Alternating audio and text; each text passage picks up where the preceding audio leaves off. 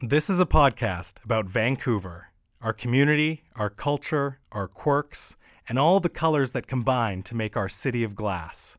My name's Mo Amir, and I'll be your host. This is Van Color. Sherlock Knives is it, so hurry on it. This is Van Color. We're at the West Coast.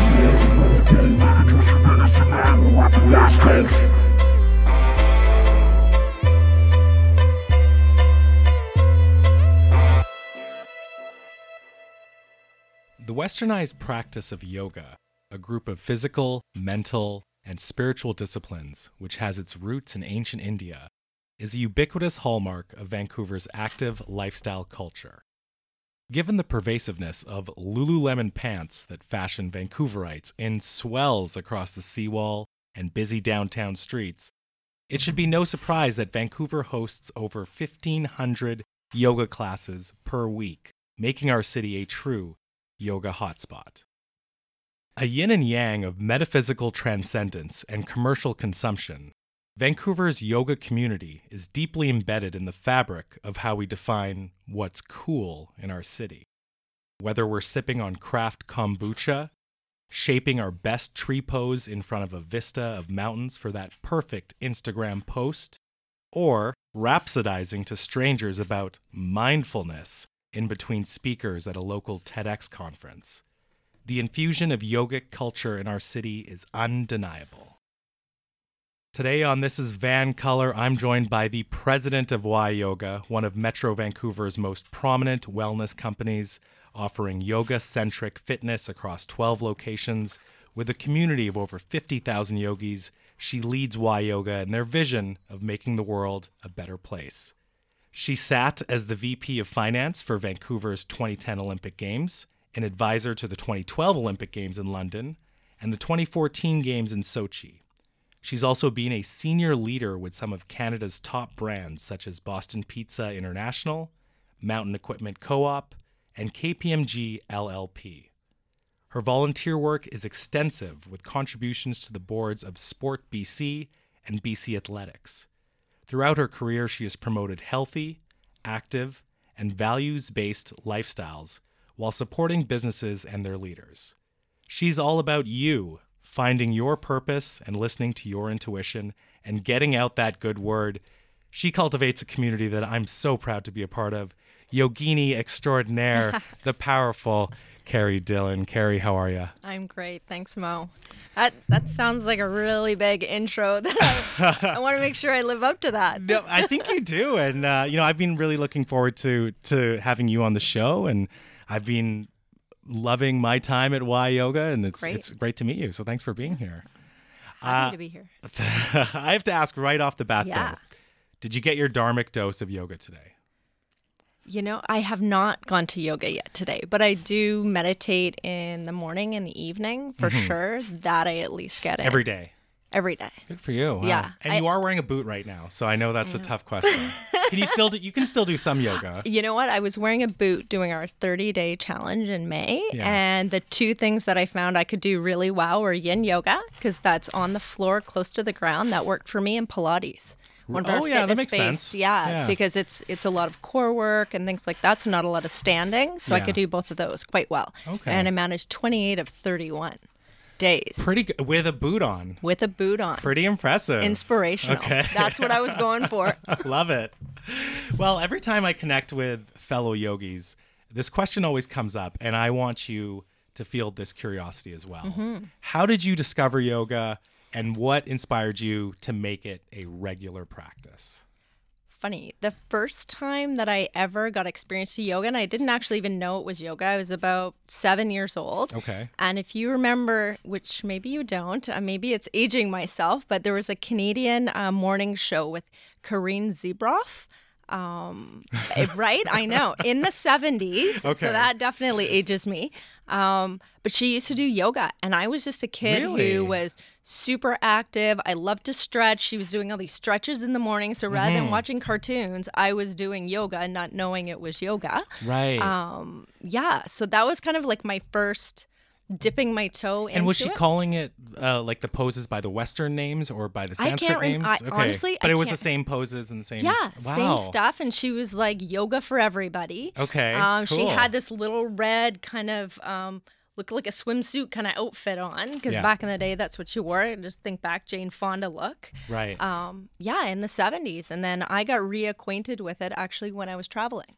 Okay. So I was in my 20s and I was traveling through Australia, New Zealand, stuff like that. Mm-hmm. Um, and I started reacquainting myself with uh, with yoga. They were doing them out of surf.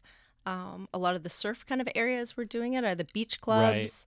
Um, yeah, and I just I think when I'm traveling, you kind of get a different headspace, Mm-hmm. and yeah, I reconnected with it there. and is and is that when it became a regular practice where you Yeah. decided, okay, I'm going to do this Yeah. every day? Yeah. So every every new like little town I went to, I would try to find where they were doing yoga. Yeah. Um. So I was doing them in like church basements and in elementary schools and it's so funny because for me, um, I had been doing yoga once a week, uh, but then I went to Bali and I went all around that island. Yeah. And everywhere you go, there's like sunrise yoga or beach yoga. Yeah. And I'd always sneak it in. And literally the next day, I came, well, the next day when I came home, I went to Y Yoga and Yeah. signed on for a month to month because I was like, I need this practice in my life daily. Like I just felt it. so well. I just felt so good. Yeah. it was a great way to break up the day. It was a good way to start the day or end the day. Mm-hmm. And uh, that exposure definitely convinced me almost immediately. Like, oh, I need to make this a regular yeah. practice. So what was it for you that kind of hooked you when you were in Bali? about yoga? Yeah. Um, I think it was. It, first of all, when you do sunrise yoga and the sun is actually rising, it's a pretty powerful experience. Yeah. Um, and then also I, I took a class. I took a couple classes at the you know the world famous Yoga Barn, and they had these like fundamental classes, which were really about foundation and and doing the basic poses, but where your feet are supposed to be and and sort of alignment and that kind of thing. And as soon as I sort of understood the basics of it, um, I definitely liked all the other classes I was going to a lot more as well. And I Yeah. saw, started to see the challenge and started to see, okay, where we can take this. And Yeah. uh, that's kind of what sucked me in, I guess. Yeah, Yeah. Cool. No, I love it. I love to hear people. It, it's interesting. Um, Yoga is one of those things. It's almost like a song. yeah. when you hear something getting played, you revert back to almost like the first time where you made that emotional connection, whatever that was. And yoga is one of those places that does the exact same thing. It brings you back to that emotion. What, Right. where were you? What was it? Um, everybody remembers their first time. Like it's it's quite an interesting, unique um, thing and experience. Right. And I don't know if this is a proverb or maybe a modified proverb, but uh, someone once told me, you don't find yoga, yoga finds you. Yeah, it's and, true. Um, that's kind of how it felt. Like I just, you know, was taken in immediately. Yeah. And I had been doing it, but I just didn't feel the same way about it as I did after that trip. So, Yeah, um, cool. given the size of Y Yoga, you as the president of Y Yoga, obviously you have your finger on the pulse of the yoga community at large in this city, at least, uh, and I guess even in this country. So, how do you think most people in Vancouver discover yoga? I I would say the majority and what I see when I kind of connect with our community mm-hmm. is somebody really close to them has brought them because Right. it's emotionally touched their life in some way and they want to share that experience with somebody else. It's been like fundamental core for them that they just want to share it. So somebody has usually brought them. It becomes a safe environment because I think for some people yoga seems intimidating and scary and I'm not flexible enough and you hear all of those things. Um, but you trust in another person um, that's going to take you somewhere and, and have support um, Right. while you're in somewhere unique. Sure. And I guess as someone who is creating that space, cultivating community becomes quite important, right? Huge. Because if if that's how you, most people are being introduced through yoga is through word of mouth or through a personal connection, um, creating that space where people feel comfortable and Yeah. can practice without worrying about other things is, Yeah. is quite important. Yeah, I mean, I think for us, if you've ever come into our spaces, which I know you have, Mo, mm-hmm. but for maybe your listeners who haven't, we have community areas for that, for that primary reason. Yes, we want you to connect while you're in the classroom and uh, more connect with yourself. Um, that's sort of mind body kind of connection internally. And then outside the classroom, we want the community to connect. So we have communal spaces for people to connect and we have events for people to connect at. So that's a pretty key. Um, component of how we actually structure the studio. Yeah, and and a lot of teachers do this as well, where before the class you have to say hi to someone you don't know, or Yeah. during the class you have to like high five someone, or Yeah. Mm-hmm. or give someone shoot someone a wink or whatever. Um, and I find that a lot of teachers make that a part of their practice as well, which Yeah.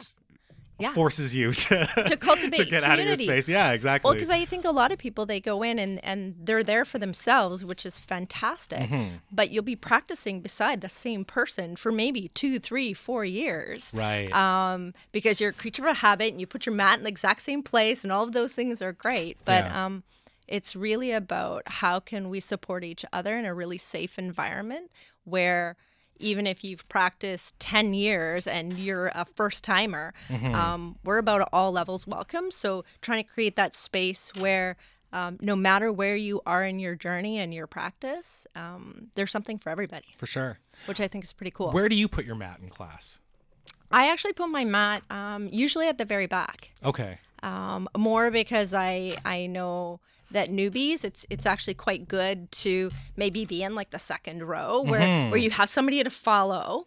Um, you're kind of in the middle. You're not. Uh, it's less intimidating. But for me in the back, it's I can I actually get a nice perspective of the community, and I love to actually see the diversity in the room. That for me is like just crazy and I love it. And, you know, I'll be practicing beside somebody who's like 60 and another person who's like 18. And it's, yeah, it's, it's amazing. Yeah. So for me, it's a, it's an awesome perspective of everybody. Totally, yeah. Yeah. I find it's mood it's almost mood dependent for me. Yeah. But I I prefer to go front and center as like a preemptive SOS because Ah. I always feel like especially if we're trying something new like if you are front and center you do get a little more attention in terms of uh, hands-on assistance or Yep. uh, queuing or, or whatever. So for me it's like it took me a while to get there but I just find like that's just Where did you useful. start? Probably in the back. Yeah. Yeah, probably Yeah. just intimidated in the back for sure. Yeah. Um, I get it. and then I think as you get comfortable and you know the teachers and you know you know other students as well. you- Yeah. But You, but there's some days when I'm just I'm not feeling good and I, I still stick it in the back. And like, is there, are there certain classes that you gravitate to? um, I mean I, I like power classes, power Yeah. yoga for sure. Um, I can't do hot in the summer. I just don't. Interesting. I'm not a fan. Yeah, uh, but, yeah. I, but in the winter I love it. Yeah. Cool. Um, a good flow class is great. Uh, I do some, uh, I guess, core fusion or Pilates Yep. fusion classes Yeah. as well. And then the odd spin and odd sculpt class as well. So I try to mix it up wherever I can because there's so many offerings at, Yeah. at Y Yoga. yeah. Cool. Have you taken any yin yet? I have. Yeah. I haven't. I haven't fallen in love with it. I'll be you know, honest with you. it's it's a little bit of a love hate in the beginning with yin. Is you it? well because it's you're holding poses for three to five minutes, so Mm-hmm. it's a lot of you can get in your head, and and and that can be kind of scary, intimidating because it's it's an inward sort of practice to some degree Right. that a lot of people need to take their mind elsewhere. Um, so that quiet time with yourself is a little bit overwhelming. yeah, that might be it. You know, Yeah. being being stuck with my own thoughts. Yeah, because you're slowing down. Every, no, it's it's a hundred percent. I know Yeah. some people walk out and go, "Oh my gosh, I'm not ready for that yet." And I'm like, I get it. It took me about I don't know ten times of doing yin Really? for me Okay. to sort of like drop into that space and um and actually now I welcome that, Mm-hmm. um, which has been kind of interesting. And I know, just like you said, I, I your comment of I can't do hot in the summer. I've actually seen my practice depending on how I'm feeling Mm-hmm. um, over the years. Like I was super into power and yin, and then I was like hot, hot, hot. That's all I was doing. And Right. I, so it's actually been kind of neat. I, oh, like what's going on that I'm really attracted to certain styles, Right. um, yeah. depending on either my energy or just the year. Yeah, and I've I've gone through those stages too, where you've maybe focused it on one or two disciplines, Mm-hmm. and then other I'll be in other moods where for a couple of months, it's in a week I can't do the same discipline. Yeah. Mm-hmm. right. I have to do very varied and, and different disciplines. Yeah, but it's made it me. all so- depends. yeah, it's made me sort of take a bit of a pause and go, hmm, what's going on for me? That that's like why do I need all of this variety and change and things and stuff? Like is there Mm-hmm. something that isn't sitting right with me? Like yeah, it's it's sort of interesting to take a bit of a pause and go, "Hmm, what's going on there?" Yeah, yeah, Yeah. that is interesting. Probably Um, haven't done that yet. yeah, you know, I, I probably get a little more introspective uh, than most people. Yeah. Uh, they call that neuroticism, but uh, in terms of specifically looking at that, no, I haven't given that thought. yeah. Like in terms of why I pick the classes I pick. But, Yeah. Um, I'm probably going to now, and I'm probably going to obsess over it. So Sorry. thanks. Love me later. and maybe it will lead to you know a personal shift and and and on that idea when you started and you started making the uh, yoga a, a regular practice Mm-hmm. what personal shifts did you start to notice and not so much on the mat in terms of like your progression but Yeah. off the mat in terms of how it affected other areas of your Yeah. life Uh, you know what? I learned how to breathe. yeah That was sort of interesting, of just how shallow, how um, less mindful I was of a very important um, piece of who I am that really affects your nervous system and how you think and and all of those pieces. So I learned how to breathe, which sounds crazy, but if you've gone to yoga, you totally get that comment. absolutely yeah Um, and for me, it's actually uh, it's funny when I have a really difficult um, problem or issue that I'm trying to go through at work. Um, I'll often say to people, I-, "I need to go to yoga and just kind of let my mind." L- Let my mind wander because when I come out of yoga, I have such clarity that I can usually not find the answer, but all the clutter has just gone away in my mind that the um, that the answer kind of appears, and maybe that sounds corny, but I've found that that has been a really interesting byproduct. That now I use that um, pretty consistently, and and the founder Terry McBride Mm-hmm. will often, if we're struggling with something together, and we'll just look at each other and go, "Yoga lunchtime." We're like, "Yes," and then by the afternoon, we're solving whatever was sort of troubling us in the um, in the morning, which is like fabulous and fascinating. Yeah, and I don't think that sounds corny at all. I mean, uh, meditation was really my gateway drug into Yeah. a yoga, and one of the things I found with med- meditation was it, it does have that decluttering effect, as you said, or I, I refer to as defragmenting, uh, and Mm-hmm. Okay. you just kind of Love put that. Mm-hmm. everything together. So that make I mean that totally makes sense to yeah me. like it, it res and i think it resonates with a lot of people but it's not really most people go into yoga because they want to stretch Mm-hmm. they think that that's maybe one of the things and and the byproducts that end up coming out of that of that sort of connectedness to your body um, the decluttering of the mind the all of those sort of interesting knock-ons Mm-hmm. um, i think as you stick with it uh, they become these small changes that then just become who you are Yeah, absolutely. Yeah. And, I, and I, from a broader perspective, I, I think that if you commit to learning one new skill, Mm-hmm. no matter what it is, you sort of develop these adjunct skills or, or develop this adjunct knowledge Mm-hmm. that affects other areas of your life. And yoga is a perfect example where, like you just sort of mentioned, what, what you're talking about is coping skills, Mm-hmm. right? So we all take little stresses on, we all take big stresses on. But suddenly, when you learn to breathe, you realize you have a lot more sovereignty in terms of how you react to Yeah. things, right? And how you feel about things. Um, and that's, sorry, go ahead. No, what I was going to say is yoga was sort of an interesting thing for me. I learned how to because you're in some uncomfortable positions at times or holding chair pose like for what seems forever. and Jasmina says it's only been 30 seconds. You're like, really? Um, but you're but you're in those moments, and it's um, how do you cope when you're in stress? How do how do you um, calm your nervous system? So what I found is how I deal with things, I'm so much more calm uh, on, on times of stress Right. because I've honed that on my yoga mat, yeah. um, which is for me been like a fascinating, like nothing, like I broke my toe, Yes. as you know, on Thursday night, and I. I basically just kind of kept moving through it. I was like, okay, this happened. We're good. No problem. Um, versus having like a, a major stress response to the whole what is now going to be a six week recuperation period. um, but yeah, you just kind of adjust and you just kind of shift and you keep moving. Like Absolutely. it's not um, it's not as big of a deal as maybe it would have been before. hmm One of the the earliest lessons I learned in my Y yoga experience was um, from a teacher, Erin Bjornson in North Vancouver. Mm-hmm. Yep. And she also teaches at Park Royal as well. Um, I was, you know, working very conscious about my breath. So I'd be breathing quite heavily, and I've been told I have powerful breath. I- uh, few- maybe just loud, I don't know. But um, Erin kind of pulled me aside from after class, and she said, you know, your breath work is great. Like you're clearly trying to stay in the flow, and you're doing a great job. And, and it's actually you create the rhythm for other people, uh, which I thought was nice of her to say. But she said, but you're straining too hard and she and and she she basically explained it to me how you can go just as intense in a pose or in your breath without having to strain your face or strain your shoulders and she's like just think about that next time like try to go as deep as you know as you're as you're trying to go in And a warrior soften. pose but soften everything else Yeah.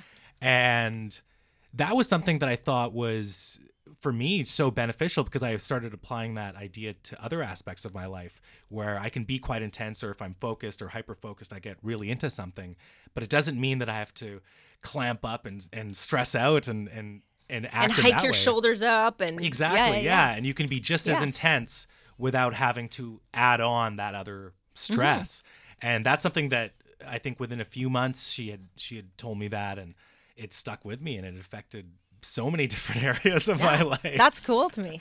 yeah. I love it. And and I think when we're talking about, you know, learning a new skill and how it affects other areas of your life, I, I think this is also why balance is such a sought after ideal for us because we recognize that discipline, health, relationships, career, they're not combined in these vacuums. Your home life, your work life, your health, your consumption of media and messages, all these things have very symbiotic relationships. So it's really cool how adding a new behavior like daily yoga or, or yoga a couple times a week or changing behaviors, eating better food than you've been eating mm-hmm. before, can suddenly open up new perspectives in other areas of your life. Yep. And I think that's one of the cool things that I really connected with yoga where something on the mat for whatever reason resonates with something that's going on Yeah. off the mat. Yeah. Um, from your vantage point, Mm-hmm. based on the large membership of Y Yoga, you know, what are some of the transformative effects that Mm. you've seen the practice have for people? We've talked about ourselves a little bit, but Oh, th- that's that's a big question. um, you, you know what is touching and inspirational, and we share them at um, we call it base camp, so that's our head office. Is when we get notes from uh, our guests who say stuff like. Um, you know, I was going through a really hard time. I was I was going through some mental health issues and I can come into the studio and I feel supported and taken care of and um, just a really welcoming environment. And that's helped me to work through my anxiety or my depression or my like those are super heartwarming and and we get the people that are going through cancer and have found um, uh, solace on the mat um, and connection with the community where they can come in with um, you know a bald head and um, nobody bats an eye at that.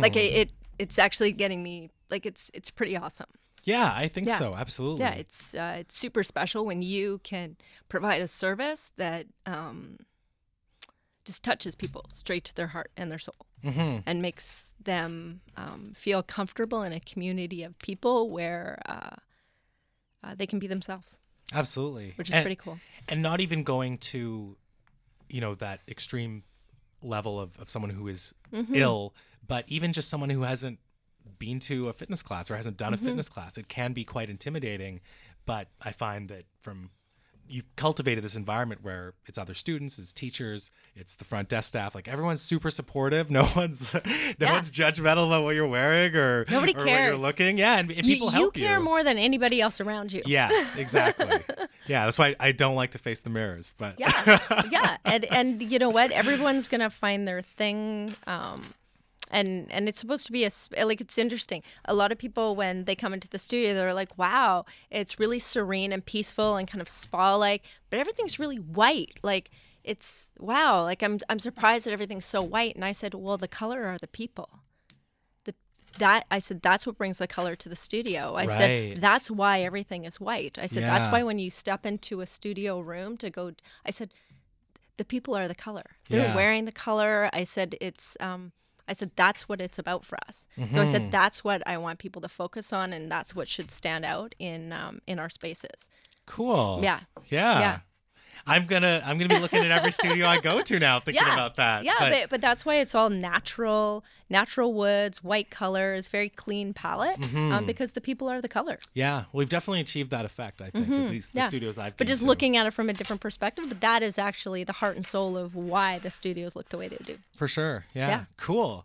Well, anytime that something becomes popular in Mm-hmm. the health and wellness realm, there's always questions about its true benefits. We've certainly talked about some anecdotal stuff. Yeah. Um, but from your understanding, you know, what are the science-based benefits of a regular yoga practice and a regular uh, meditation practice? Great question. Again, a, a big question. We have we have time. We are not stressed. Yeah, no. but in terms of sort of i mean there's the there's the mental sort of clarity ability to kind of slow down go inward. Um, there's great benefits to your to your heart your respiratory system your nervous system. Those are all amazing things um, that actually affect every cell in your body. Um, and i just think it's it's good to be a part of a community. Like i think that's a really important part of health and and well-being. For we are community creatures um, we like to be a part of something and and um, that's what this kind of allows people to be we are actually doing a study with ubc around trying to take the um, uh, to do some cognitive um, uh, what would you call it like sort of putting some medical data behind the benefits of yoga oh, okay. um, Interesting. yeah, so we're actually working with the University of British Columbia um, to make that happen, and we're about I'm going to say three quarters of the way through the study, which should hopefully be coming out in the next kind of six to nine months. It actually puts some um, facts and data Mm-hmm. behind it, and um, why yoga um, doing it with them has been kind of cool. Like we're all like super interested to see.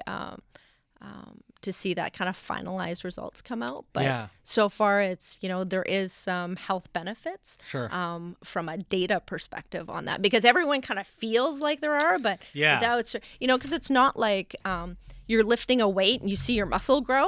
Mm-hmm. Which so I think it's it's a lot more internal and yeah you get But you do get some of that. I mean, I, I, I've noticed new definition of my legs thanks to all these Of chair course. poses and uh, warrior poses that I've been doing. absolutely So like you can see that. that. but it's in a di- but it's in a different form. It's a different form. Yeah. yeah you've got you've got strength and conditioning um, uh, for your muscles and your heart and your cardiovascular and all those things Mm-hmm. but um, but the the real synergy is there's been so much talk about mindfulness and to be able to bring mindfulness into your physical practice Mhm. um, that's the that's the kind of incredible marriage of yoga because Right. both of them have been doing that for thousands of years Yeah, and I, th- I think you hit an interesting point there of this uh, this marriage of yoga and Mm-hmm. meditation and mindfulness. Um, again, this is coming from me, a basic a basic bro, uh, but I was very uh, resistant to try meditation for the first time, and it, how come I, I don't know. I just didn't see how. I mean, I was like 26. I just I was like, why would I be into this? I don't know. Like this sitting still just didn't make sense. And um, it was an ex girlfriend at the time who was like really pushing me to try it, and I was like, okay, fine. And I tried it, and it was great, and I lo- and I loved it. And it, like I said, it had that defragmenting, Yeah. decluttering effect, which I think in our, especially in our modern time with all our technology, we are multitasking all the time. So our brain is in a million different directions. And then to make that space for yourself to just bring it all together Mm-hmm. is really wonderful. And then when it comes to fitness, one of the things I've always liked about fitness, whether it's doing the grouse grind or lifting weights, is that sometimes when you work yourself into a certain exhaustion, a healthy exhaustion, there is a clarity in that. And this practice, yoga, combines that physical effort and that meditative uh, effort as well, and you and it is a double whammy. It is a Yeah. marriage, and I like Yeah. that you that you also just pointed that yeah, out. yeah. So yeah, no, like when I do flow class, it's a, I call it my moving meditation. Mm-hmm. Like that's 100% what it is. Most of the time my eyes are closed. I'm doing my vinyasas. Like I I love it. right, Um, But yeah, I think that for some people they have to sort of um, baby step their way there because having it all happen all at once can be overwhelming. Sure. Yeah. yeah. And that was like me. I Yeah. Mm-hmm. mean, I put the I put the pieces together in terms of like I got into meditation and then I, I kind of dabbled here and there with the float tank. And then I got into a weekly Kundalini practice. And then I went to Bali and then I just went all in and kind of brought all the pieces together. So That's amazing. So, So how long does- have you been doing it for? uh, I've I've been a regular at Y Yoga for almost two years. Yeah. And then before that, I was doing almost two years of just once a week Kundalini, which is quite, di- it's like quite a different arm of Mm-hmm. yeah. yoga. Lots of kriyas. Lots of kriyas. Yeah. Lots of uh yeah, just lots of pattern movements as opposed to holding poses, right? Mm-hmm. Yeah. Um Well, it's about moving energy. yeah, right? exactly. So a very a very different practice. I mean, we have I think 12 styles of yoga. Mm-hmm. Um, but there's well there's hundreds and hundreds of styles of yoga. So, sure. Yeah. uh, yeah. Why no Kundalini at Y Yoga? Uh, we have had Kundalini in the past, Yeah? but um, really, it's uh, you take you on? gotta you've got to kind of pick a path, Yeah. and ours is really all about alignment and um, and all levels and Fair enough. Yeah. yeah, it's just that's what we've chosen Cool. so so far. But you never know. Yeah. We're always open to adding new things and new styles. I mean, I, I'd be a fan. Yeah. Just saying. Yeah. Yeah. I'll take that down. um, on the um, on the on the topic of science-based benefits, Mm-hmm. um, one interesting thing that I've noticed is that they've done sci- they've done research on the benefits of saunas Mm-hmm. and heat shock proteins that you get and, and how that's that's good for you and it has all these benefits. But they haven't really done it on hot yoga. And I wonder the study that, that you're saying UBC is Mm. Um, engaging in, are they looking at hot yoga specifically as well?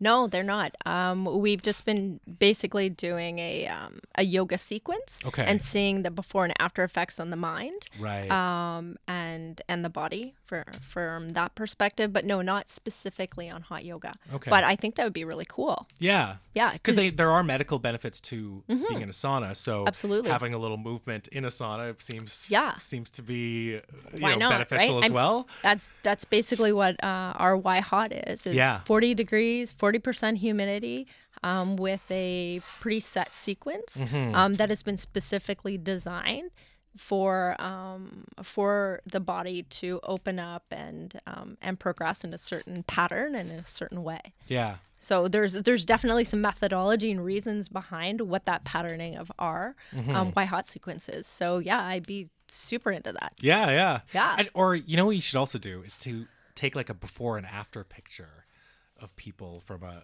from Oh. a hot class or a flow class or something. but I think you get like a you get you get people in like a very blissful state. Yeah, the endorphins, the yeah, the heat rushing through your body. Yeah. It's, I always say like when I when I step into our our hot studio, Mm-hmm. it's like I've just gone on a tropical vacation. I, I step in there and I'm like, oh, this is so great. right well Yeah. and that's how that's how i find it in the winter Yeah. when it's dark and cold here or rainy and that's when i really love hot classes Mm-hmm. Yeah. but in the summer for whatever reason i just not, not, my jam. style not my Yeah, style but plenty of other things to choose from Yeah. so It's good. um, yoga is obviously very popular in this city. Uh, off the top of my head, I think there could be several reasons. We're a health conscious city. We do have a lot of Eastern influences in this city. We tend to latch on to trends quite quickly.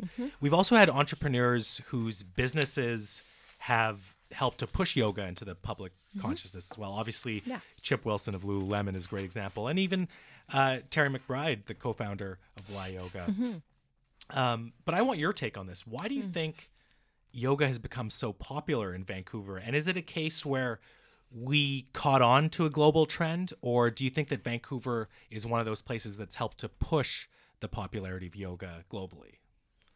I would say that you know Vancouver. I would say any coastal city. So whether it's Vancouver or um, California or New York or um, or kind of Toronto, um, both coastal s- sort of areas of the country seem to be the spaces where up and coming um, new uh, activities or new kind of uh, waves of um, of fitness and cultures kind of come from. So I think Vancouverites love to be active. Yep. They um, we're pretty mindful. We like um, we like anything that can kind of connect, kind of nature, body, mind, soul, that kind of stuff. And I think that yeah, we were just ripe for it.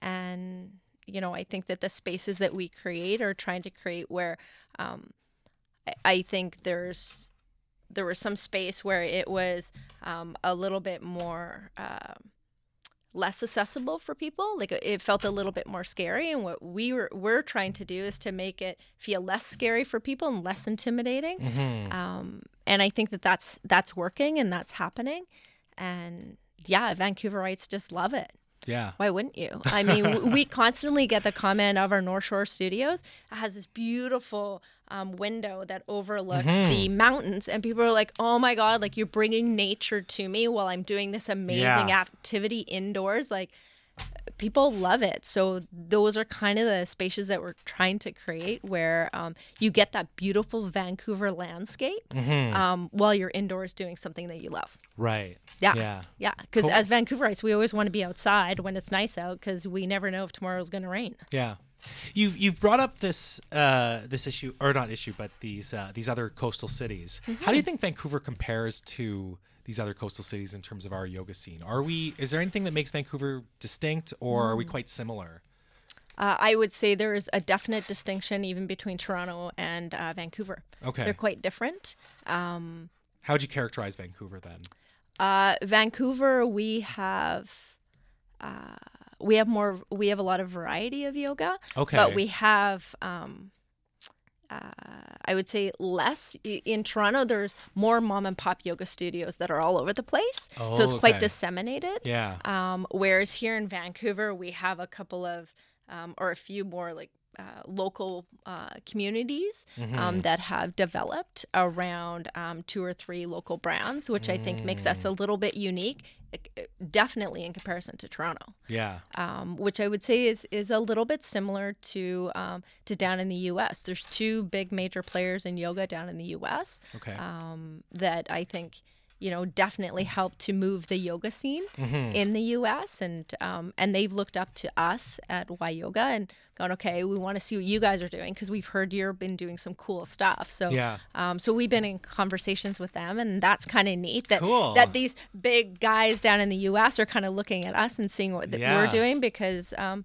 because we have sort of you know a really good presence in Canada, and so that was kind of cool. Yeah. Um, has been kind of neat for us. Has there been any consideration of going to other provinces in Canada? Right now, you're in BC Absolutely. and Ontario. Yeah, we got a couple goalposts. We just need to fill in the middle. Yeah, right? yeah, yeah, totally. Uh, so yes, that's the that's the big goal for us is to be in every major city across Canada. Okay, cool. Um, and we're working on it. yeah. Um, yeah, it just takes takes time because our biggest um, consideration is where the studio is located. Mm-hmm. We know that um, people want to be near where they live, um, and that's where they want the studio near. So we've got to be really picky about where we actually put that studio and to make sure, it makes sense. And again, the studios that I've been to, all highly visible, uh, highly accessible. It's not like Mm-hmm. Yeah. you're you have to go out of your way to go there. It's it's Yeah. they're great. They clearly have all, all that they they have that in common. I Yeah. think between the studios, at least in Metro Vancouver. Yeah. Those are the ones that I've been Yeah, to. yeah, yeah, absolutely. Um, so well, they all take on their own like little communities, right? They do. Like um, each studio has its own kind of vibe. Yeah. Um, you can still tell it's still part of a connected network. Mhm. Um, but it kind of takes on wherever it's located, which is kind of neat. Yeah, absolutely. Yeah. Um, further to, to, this idea, do you think yoga is now ingrained in Mm. Vancouver's culture? Because it's almost a bit of a Vancouver trope, right? Like walking Mm. around in your yoga pants and strapping your yoga mat to your bike. Is Vancouver one of the more prominent yoga cities in the world? Oh, for sure. Yeah. Yeah. I think, like I said, you know, we have people in the U.S. that are looking to us, what Mhm. we're doing. So clearly, we're on the map. Yeah. Um, so yeah, we're we are any coastal city is just we're all about health and wellness. hmm Um, we work hard, we play hard. Um, we like to be sort of uh, first in line to whatever kind of is new and out there and this mindfulness movement which has been interesting that that's caught on w- within the last couple of years this whole Yeah. mindfulness thing you know and i look at it and go well you know we were bringing in meditation before mindfulness and meditation was cool um, so so that for me is quite interesting Mhm. that we've been um, we we it was interesting when we first brought it in and people were a little bit scared about it and, and the classes weren't full and and all of that and now that it's become a thing people are now oh okay it's not um, a weird thing anymore it's become a lot more mainstream so right.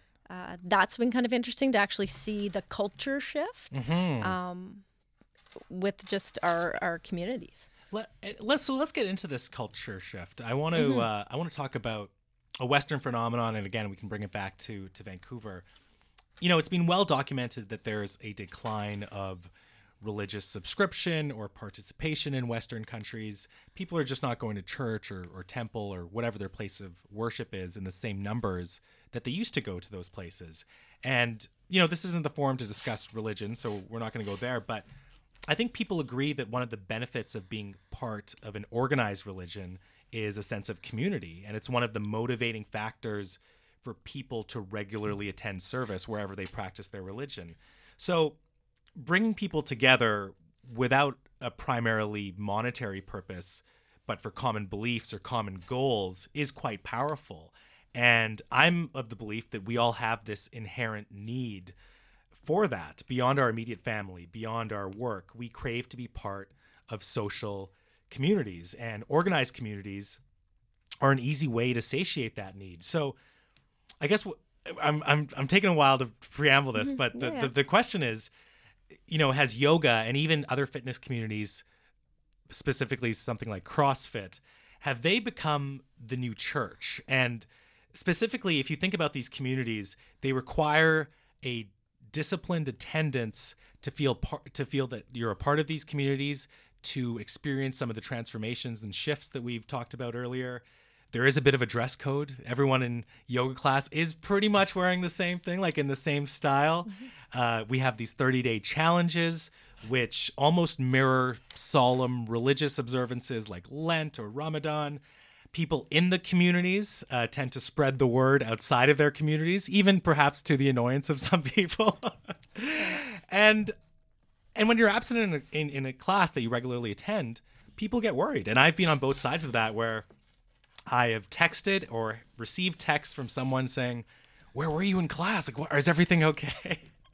so there is this like really positive social pressure. So, you know, is yoga, CrossFit, these other fitness communities are they hitting something in the human psyche, um, and especially yoga because it does have, traditionally speaking, that spiritual element to it, right? hmm Yeah. You know what? We are just creatures who want to connect. Yeah. Um, as as human beings, it's I think it's just it's one of the fabrics of who we are. Mhm. So if there's a um, a commonality of whatever that is, whether it's religion or fitness or running or um, a book club or whatever that happens to be, I think you're going to gravitate. Mhm. Um, and those people are going to get together, they're going to form a community, and they're going to care about one another. Right. So, yeah, do I think it's the new church, as you put it? um, I just think it's it's whatever you want to make it be, and it's a community. It's Mhm. a community of like-minded people getting together, doing something that they love, whatever Sure. that love is. Um, yeah, so if you want to call it that, great. um, I like to call it a community Sure. yeah, yeah. um, and that's that's really what we're trying to foster right it's like all people welcome come to the community um, we'll meet you where you are wherever you are in that wellness journey Yeah. um, internally physically uh, mentally whatever that happens to look like. So yeah i just it's just about supporting each other. So Mhm. But I think it's done it. It's done that so successfully, and, and yoga and CrossFit are two great examples of, Yeah. you know, book clubs are not catching fire the way that these fitness communities are, right? maybe if it was called kindle. If it was called Kindle, yeah, and everyone had to have a versus Kindle, a book? I don't know. Yeah, yeah, kindle club? I don't know. Yeah, yeah. I, and and I think it just goes back to that idea. Like there are some some interesting parallels. I'm not saying Yeah. yoga's a religion. I'm just saying that there are some interesting parallels with those social communities that we all crave for. And I think there is Yeah. something, um, again, inherent to being human, where Yeah. we need these communities and these common interests that aren't like our work or not our immediate family, Mm-hmm. Yeah. but need to be a part of. So. Yeah, no, it's funny. Even when you uh, made the analogy of like a 30 day challenge to like a Ramadan or something, Mm-hmm. I never thought about it in that context ever before until you actually brought it up. um, But it, but it's it's so much it's is like that, and you're supporting each other, right? yeah, Like, yeah, and, and you're and you're times, committing but- to something for yourself, Yeah. as part of a bigger community, Mm-hmm. um, for a common goal, a belief, or whatever that happens to be, and how you want it to resonate with you personally, Mm-hmm. right? Like I think about you in the 30 day challenge, and and that, um, you know, it was impressive. The um, you were inspiring, you were committed, like all of those things. Um, that I think that it became infectious Thank uh, for the I- people around you. no, but really, it, it like that's and it and it started to sort of move a tide with the community because that um, uh, you were inspiring others around you, which is uh, a pretty cool thing. Well, thank you very much. That's that's very sweet of you to say. I mean, I was uh, what I was going to say is that what Y Yoga has done with some of these challenges is you've added on a, a charitable Mm-hmm. aspect to it, right? So again, it goes back to this idea of okay, you're, you are doing it for yourself, but then you're doing it for this like bigger cause, and and once you added that that uh, fundraising aspect to it, I was even more into it, and Mm-hmm. Yeah. there was more positive social pressure for me to like crush the challenge and do really well. and if that was, I mean, if that rubbed off on other people and, and they caught the same fever, then, then awesome. But I was just, I was focused on that. But there was this opportunity to not only do a fitness challenge for myself, but then raise some money and, and, And try to, to, give back to others in the community. exactly. Pretty special. Yeah. Yeah. Yeah. And, th- and that is, you know, that, that, it, that is something that brings people together when Mm-hmm. you have a purpose that's just beyond You. you or you getting fit or Mm-hmm. Yeah. you trying to master your dancer's pose or whatever, right? For some, that's still an internal thing. I've, I've given up on dancer's pose. I can't do it. Yeah. No. I'm, so, uh, wha- what's the one you're shooting for? like the pose that I'm working on? Yeah. Uh, that's a good question. I the one that I was working on and recently ha- have done, and I, Mm-hmm. I haven't done it proficiently, but I've done it enough times where I think it's okay. Is a half moon pose, but with prayer hands. Oh yeah. Good yeah, one. and I'm looking, you know, straight. Yeah. So so that was one where I was trying and I couldn't get that. Yeah, that's um, good. I think the next one for me is gonna be, and this is a this is really tough, but the roll up without any momentum. You know what I mean? Oh, yeah. Yeah, where it's Yeah. all core. Yeah. That's a, that's Um, a solid one. So we'll see. I've, I've been eating a lot of ice cream and drinking a lot of beer this summer, so it's not gonna happen this summer. The but- patios are calling. right? So maybe by the the end of the year, we'll try to work up to that. I Yeah. could definitely feel like I, I have a much stronger core than I did last year, but um, yeah, that's one thing where I just can't do. I can't do that roll up. Yeah. Cool. I get stuck. That's a good one.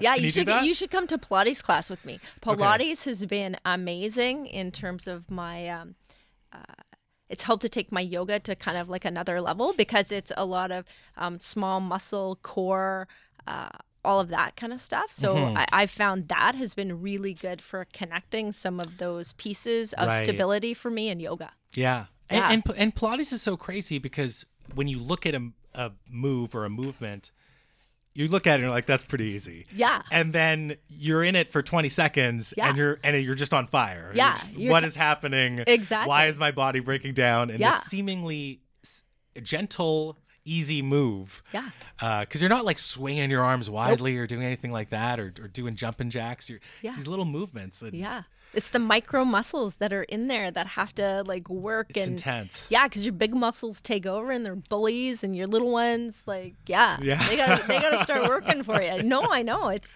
it's amazing and it's humbling. Yeah. Yeah, so that's what I have found when I started Pilates, kind of um, this year. Was it was it, felt like yoga, like the first time I did it. It, it was pretty humbling. Like my abs were sore for about three days after the first class I did, and I went, "Wow, I thought I had a strong core. Clearly, I haven't been using that." Yeah, yeah. You ju- you re- and you. I think you hit the, the the nail on the head there. Like you realize that your big muscles pick up the slack for so much of your body. Yeah. And then you discover these new muscles that never get used. Yeah. Um, yeah, it's quite amazing. So that the roll up cool. is, is the next thing for me. I think we're going to try you. that. How about you? Once you're out of the boot. Uh, handstand.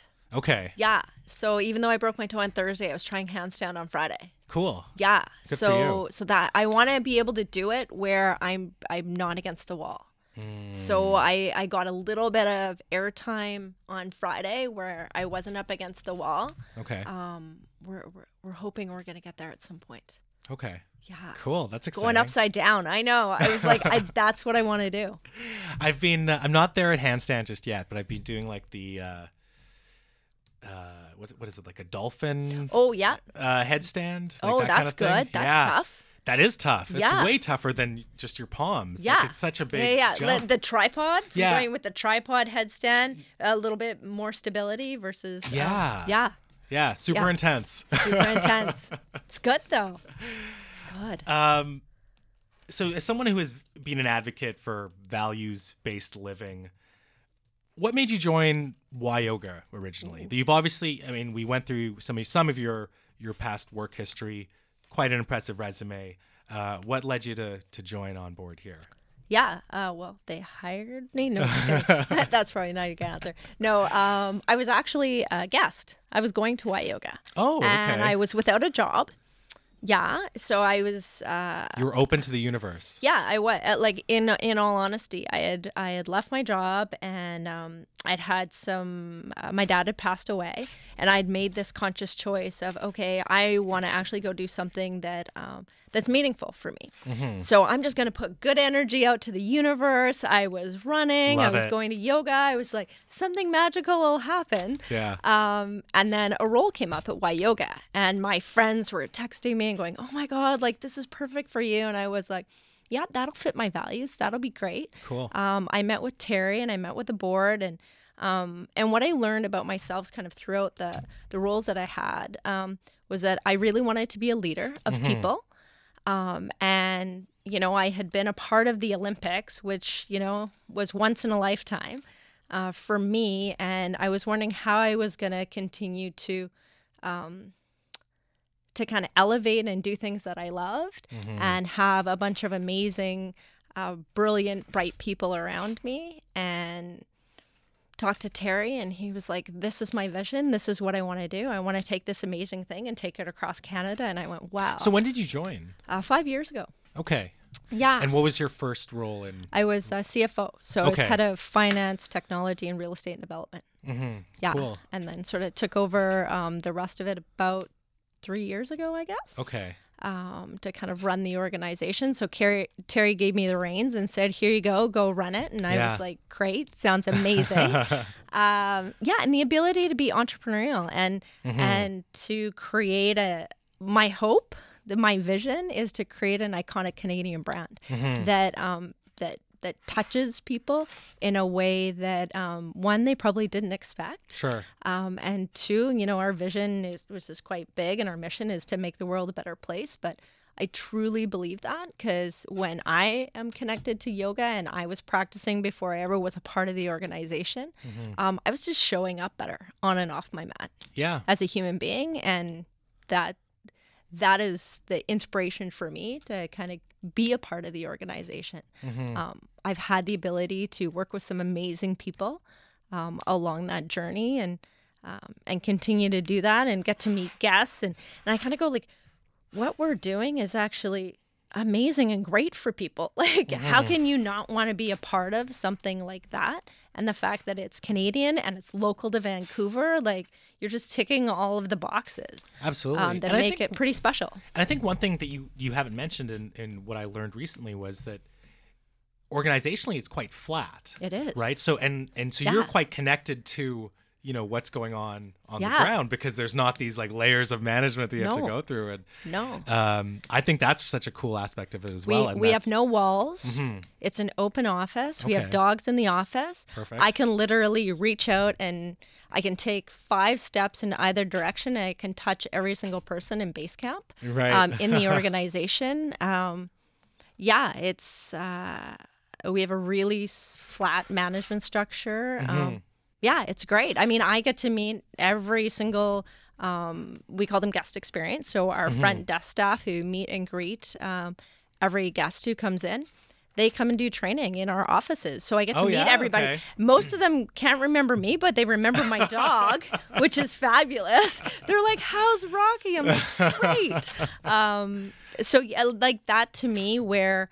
Um, where you have hourly staff who are maybe still in high school or like 16 years old and they get a connection with some you know i especially think this is important for girls out there to actually see some really strong leaders who are women.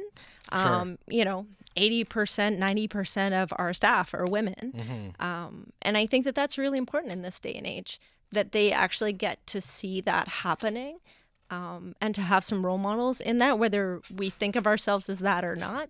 Um, I think it's pretty impressionable, and that's what's pretty neat to me is to see those guys and and we have so many people in our organization that have been with us for 10 years eight years nine years um, that have grown up with the company and taken on a variety of different roles. Like that's pretty um, it's pretty special and and different i think for a young company. We're only 10 years old. Yeah.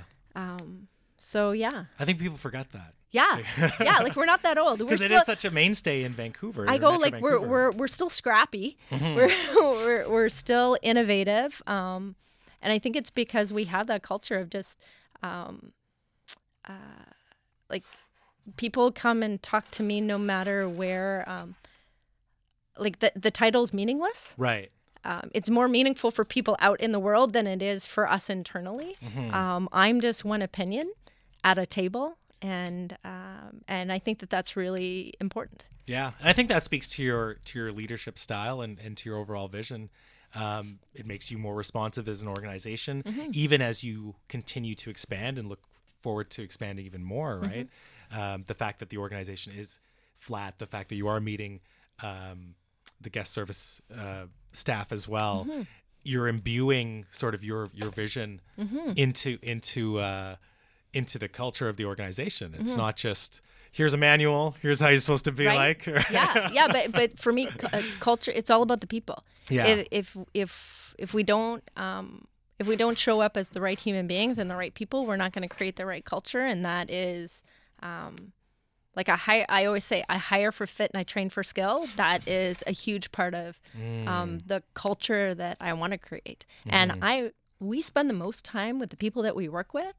I want to like you. I want to hang out with you. You would hope so, right? Right? But but but like the, it's so true, and I think people forget that. Like I actually want to have a laugh with you, Mm-hmm. and um and I don't want you to have to come in and put on a different um like this is my work person persona Mm. and this is my not work persona like i want you to be authentic with who you are and whatever kind of crazy that is um bring it Yeah. Cool. Yeah. Love it. yeah What is, and you might have just answered the question, but what is your favorite thing about the Y Yoga community? that it's so diverse Yeah. like i i love that i'm i'm in teacher training right now and i think i Mm-hmm. shared that with you a little bit Who's just- running that teacher training? Just to. uh rachel and Ja- uh, rachel scott jasmina egler and mari dickey oh, cool. Okay. yeah wow. so three powerhouses Three powerhouse Right? rock stars yeah at Y Yoga. yeah For like sure. amazing humans um but i'm just i'm looking around at these 22 people who chose to all be there we have uh, a girl from london uk Mm-hmm. um, kelowna kamloops whistler um, Tsawwassen locally um, and just to see like we have people in their 60s there all the way down to a girl who's 20 wow. and and we have guys who are like really big and buff with tattoos to like you know other guys who are like different than that and Mm-hmm. um and I just that's what I love. Like I'm looking around going this is our people. These are these are the people that make up our community and Yeah. um and I constantly just keep seeing that over and over again and the fact that there's a there's a space where literally all walks of life and all people are welcome. I think that that's a very rare place um, that you can get those kinds of people all together and all doing very similar things in their own way, um, but all around kind of like a common a commonality that's there. Like that's awesome to me. yeah. Yeah, like I, I literally I love that. And and the, uh, one of the great things about diversity is that people surprise you. Yeah. right? Things that you wouldn't expect. And and uh, obviously you're talking about these different people in yoga training where you wouldn't necessarily think of some of them being in there, but Mm-hmm. Uh, one of my I would say funniest Y Yoga experiences was when I was first learning crow pose. It was it was a bit of a challenge, but I got I got the hang of it. And I could, you know, hold it for a while. And I remember I was holding it for a while and I was feeling really good about myself. And then beside me, this older gentleman who happens to be in his 60s, uh, he's doing a full uh, handstand. Yeah. And he's he's just holding it like it's no big deal. He's And I- rocking it. he's killing it. and I'm I'm like, you know, I'm in my crow pose being like, "Oh man, okay, well, I clearly have a long way to go." And then in the middle of his handstand, he lifts up one hand. Like he's on one hand now and and I'm just like and now at this point I fall over. I'm just like, "Come on, man." But that was something that completely surprised me cuz if I he just looked like a normal guy. Like he Yeah. looked fit, but he just looked like a dude. And the fact that he was like busting off this move super nonchalant Yeah. uh, was something that surprised me. And there's there's there's people in class that you would never think of them being these like amazing athletes, and Mm-hmm. Yeah. then they are in the. It's Inspirational though, right? inspirational, absolutely. Yeah. it's so cool to be a part of that. yeah. Yeah. And and to know that when you're 60, you can keep doing this and rocking it, right? But but I think like his I could do that one-handed right handstand. You, you got you got to it. another goal. Once you when you've got half What- moon down, you're gonna Once get your get roll, roll up, up, down, yeah. and you're in. we'll jump right to that one right away. Well, I have to be honest. One of my favorite things is the quality of the teachers. Mm-hmm.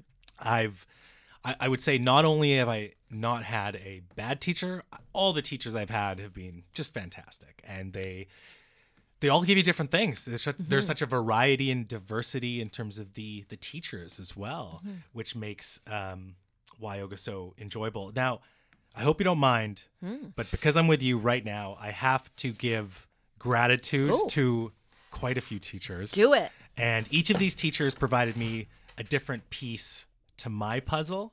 Um, I might not be practicing with them regularly at the moment, but they certainly provided something that was very important to me and helped me on my journey, both on the mat and off the mat. So I'm just going to go through a quick list. Mm-hmm. Do no, it. no particular order. Okay. Erin Krieger, uh, her cues are so on point. You can take her class with your eyes closed. It's just amazing. And uh, she was actually the first person that I took a class with at Y Yoga. Oh. Uh, Sweet Sue Curley, Jimmy Ruzard, Annie Carr Harris, who has this insane chair pose sequence in her class, which is so great. Um, Melissa Donahoe, Aaron Bjornson, who I've already mentioned, Jason Hagmeister, Kat- uh, Katrina Wong, who encouraged me to do things that a lot of people thought were crazy, but I ended up doing them uh, in part because of her uh, encouragement. And I accomplished a lot of like fitness goals right at the start of my Y yoga journey. So she was being, she's been incredible. Uh, Kevin Maynard, uh, Aaliyah Narani. Uh, I've known Aaliyah since she was four because we're family friends. So our, our parents are friends. And um, I think she, so she was four and I must have been 12 or 13. And I guess because of that age difference at that age, like she always would be the bratty kid in my mind. Like just this like Yeah. super bratty, annoying kid. And now she's your great teacher. But now, like the first time I took a class with her, I was blown away because she speaks with authority. She sings sweetly in class sometimes. She tells these stories of these, you know, these mythical um, ancient traditions. It's amazing. Her class is absolutely incredible. So, you know, and I never meant that in a bad way of seeing her as a brat, but I just uh, that's how I was socialized and that's how I'd, I'd known her. But then she just completely broke all those stereotypes and, and all those preconceptions. And she's an amazing teacher, an amazing person. Uh, Brooklyn Wall, Stephanie Trembath, and uh, of course, last but definitely not least, the priestess, Crystal Rainbow Borelli. If uh, if she started a cult tomorrow, I would liquidate all my assets and I would join. So wise, such a rock star. Um, definitely one of my favorites, and she's been very encouraging, uh, especially in the last 30 day challenge as well. So Good, I just good. wanted to give my gratitude to those teachers. That's a great list. Right? Yeah. Yeah. No, it's it well, it's a great. You have a great studios with Yeah. great teachers. I mean, most of my practices are on North Shore Elements. Yep. So I don't have exposure to all the teachers in, on, in Metro Vancouver, nor I, nor do I think I would have the time, unfortunately. but um, great teachers available there, right? And again, some of these I see, some of them I see regularly, some of them I don't see regularly anymore, but have all helped me in one way or another. So That's awesome. yeah, I love that. No, and and thank you for um, taking the time to give them praise and shout outs because because it's a tough job.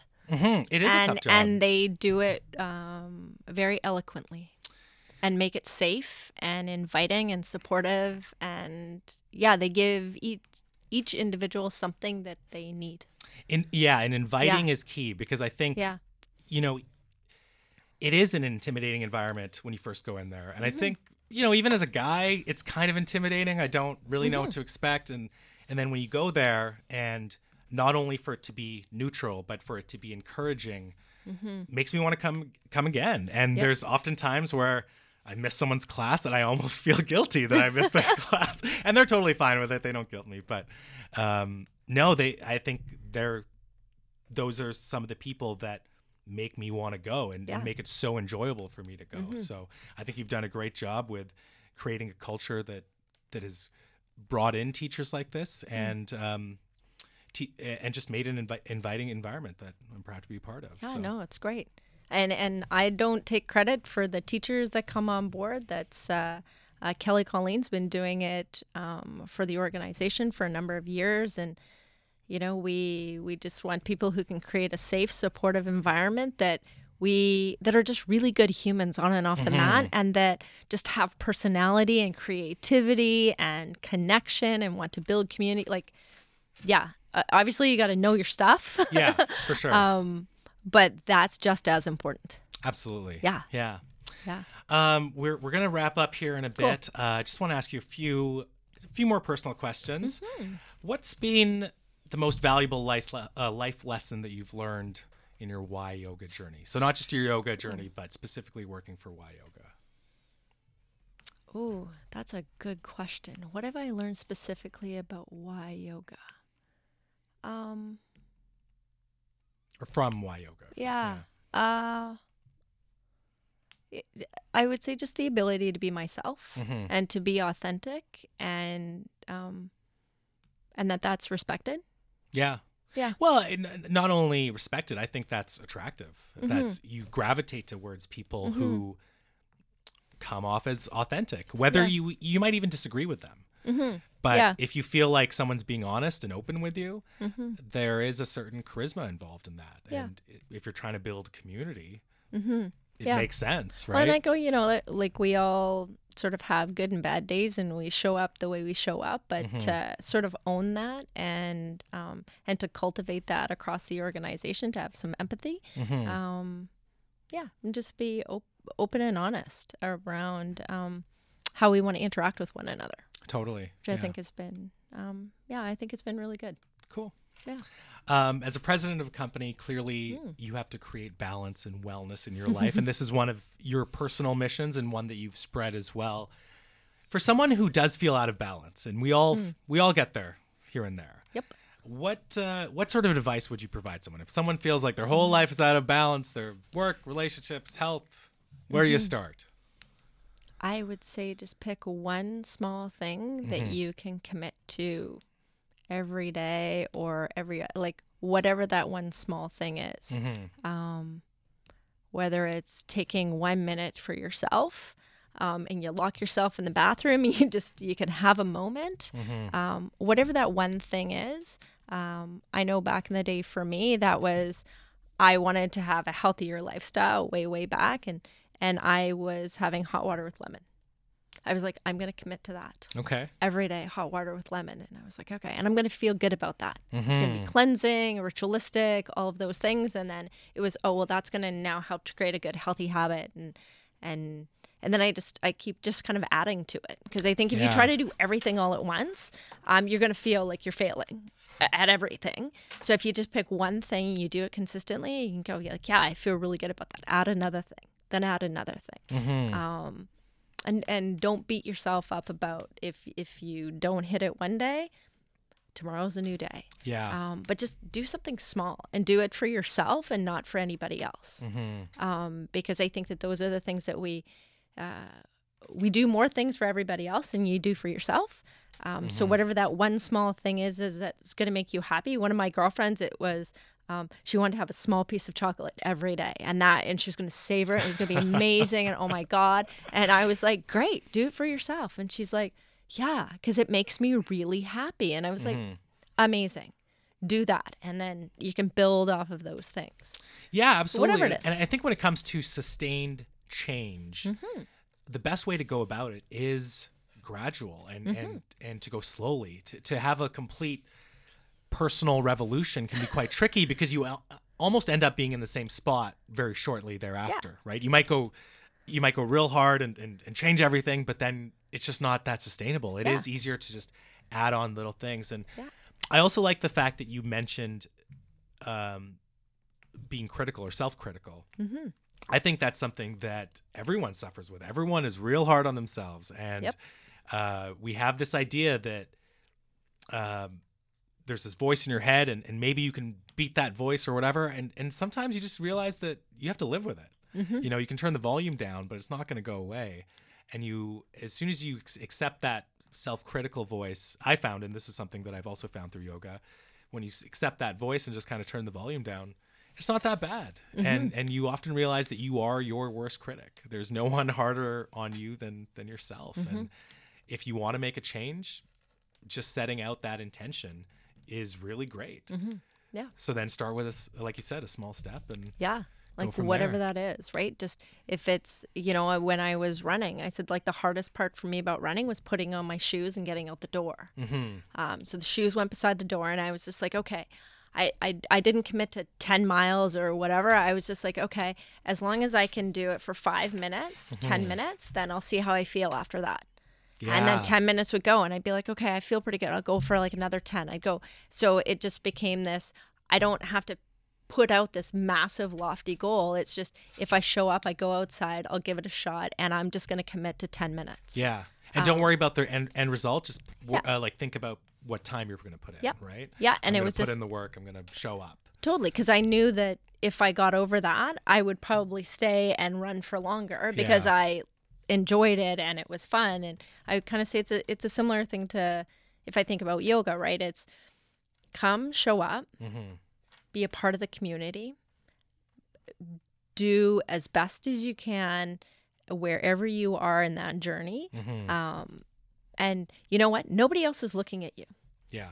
like at all. You happen to glance over when you were like giving yourself internal high fives on your crow pose, and then you happen to look over.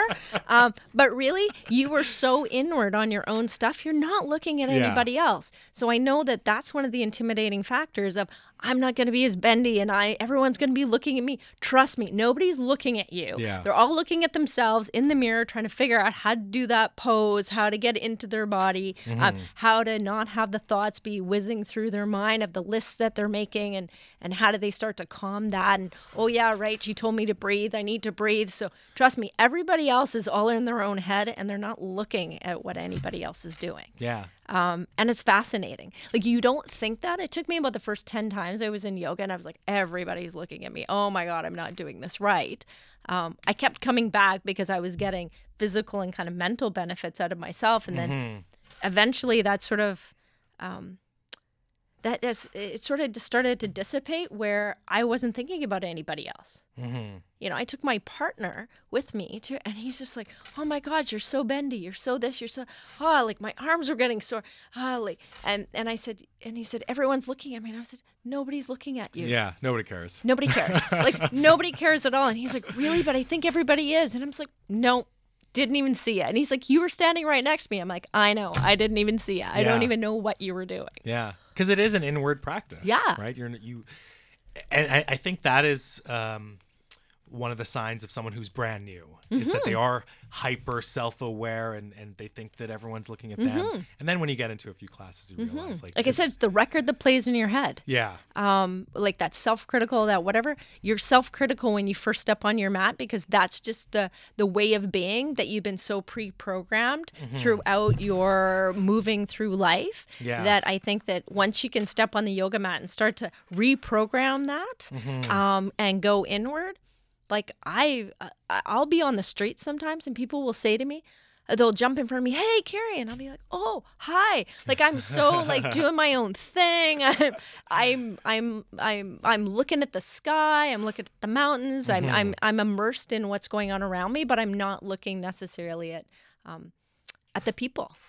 Um because i've just gotten so used to that not being a part of um unless i'm there intentionally to Yeah. um to connect i i disconnect a lot And I think that's great advice for people who maybe haven't tried yoga or looking to to start trying. Is just knowing that no one's looking at you. Mm-hmm. No. the teacher, if they are looking at you, or will be very much happy Wear to what you assess, like. assist you. Yeah, wear what you like. I mean, within reason, I think. fair enough um, if someone has never tried yoga Mm-hmm. and they want to come to a Y yoga studio, what do you think is the best strategy for them to get into it? Ooh, good question. Um, I would say if you're coming to Y Yoga, talk to the front desk because they um, they can help you sort of understand the styles and whatnot. But a really good style to start with is Hatha. Yeah, I agree. Um, yeah, it's just it's it's slower movements. It's a lot of foundational work and foundational poses, which I think is like super helpful. Um, and if you like heat and you want to go try out um, something heated, actually hot practice, uh, our Y hot is a really good one as well because it's uh, um, it's again it's slower paced. Um, you it's got a set of kind of core movements um, throughout it, so you can uh, start to get a little bit confidence building because you kind of understand the patterns, what's what you're going to expect next, um, that kind of thing. So a lot of people, if you like heat and can kind of handle that. Um, that, that that's a great practice and and so lots of people gravitate in their beginning they start at hatha and they go to hot as well because they can um, it's a confidence builder Yeah. for both of them i think Yeah, I agree. And you know, it's funny. One of the things I always hear about um, yoga from friends of mine that haven't really done it, they've maybe done it a few times. They're like, yeah, you know, like I've been to yoga a few times. It's not really a workout, and they've probably been to a hatha class. And I would agree with you that that's the best class to start if you're planning to make this a regular practice because you, the foundations are, are so much are so important. Um, but I I think yoga is absolutely a workout. I it's mean, a, it, could, it- if you're doing it right and you're activating those little mini muscles and, and, and that's what it comes down to because a, a warrior pose from the outside if you know nothing about yoga looks real easy. Yeah. And then once you learn the alignment and the foundations yeah it becomes really challenging and then once you get that and you can hold it for a while you've built that endurance then there's so many more add-ons and it becomes even more challenging. Yeah, it's like sit in warrior two for two minutes, and, Yeah. and bend your bend your front knee and really get deep into Yeah. it, and like you'll get sweaty. for sure Like thirty seconds in, you're starting to heat up. Yeah. And so so that's why, you know, I, I like that you said hatha and I would just I would add to that maybe um stick with it for a few classes and then try Yeah. like a hot or a, or not a hot but a, a power or a flow Yep. Mm-hmm. after that. And that's when you get into the more intense Dynamic. workouts. Yeah. Yep, yep, for sure. Anything else? How do we uh is anything anything to look forward to when it comes to Y yoga in September, the fall? Ooh, September. Um, well, we'll have um, some more classes coming on the schedule. So we do, uh, we sort of pare down a little bit over the summer and then um, we reintegrate and reintroduce uh, classes in the fall. So you'll see um, a more robust schedule kind of coming out. Um, yeah, we got a few few things in the works. Okay, cool. Um, we'll see what happens. A lot of uh, some community building stuff, which will be fun. yeah. Um, And yeah. Instagram, Facebook, Twitter, you guys are on all of that? All of it. Yeah. All of it. Super active on Instagram, Insta Stories, Facebook. Um, those are kind of our jams. And it's an easy search, just Y Easy search yoga. Y Y O G A. Can't can't forget it. Why yoga? Why not yoga? It's amazing. well, Carey, I sincerely want to thank you for taking time out of your busy schedule to chat with me.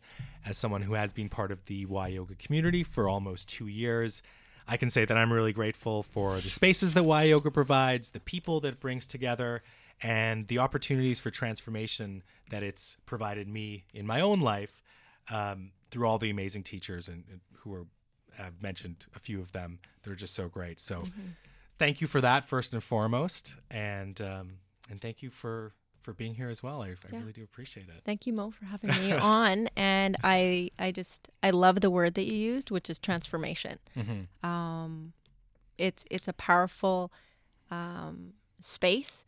If you can make time for it in um, in your life, that Yeah. you will find transformation I- on and off the mat. I think you will, and and, and like we sort of discussed, it won't happen overnight. It's something you, you Yep. chip away at, and it starts with showing up, and it starts with just Mm-hmm. Absolutely. small behavior changes or additions, or maybe Mhm. even subtractions from from what you're currently doing. Yep. and they build over time. Yeah. No, it's great.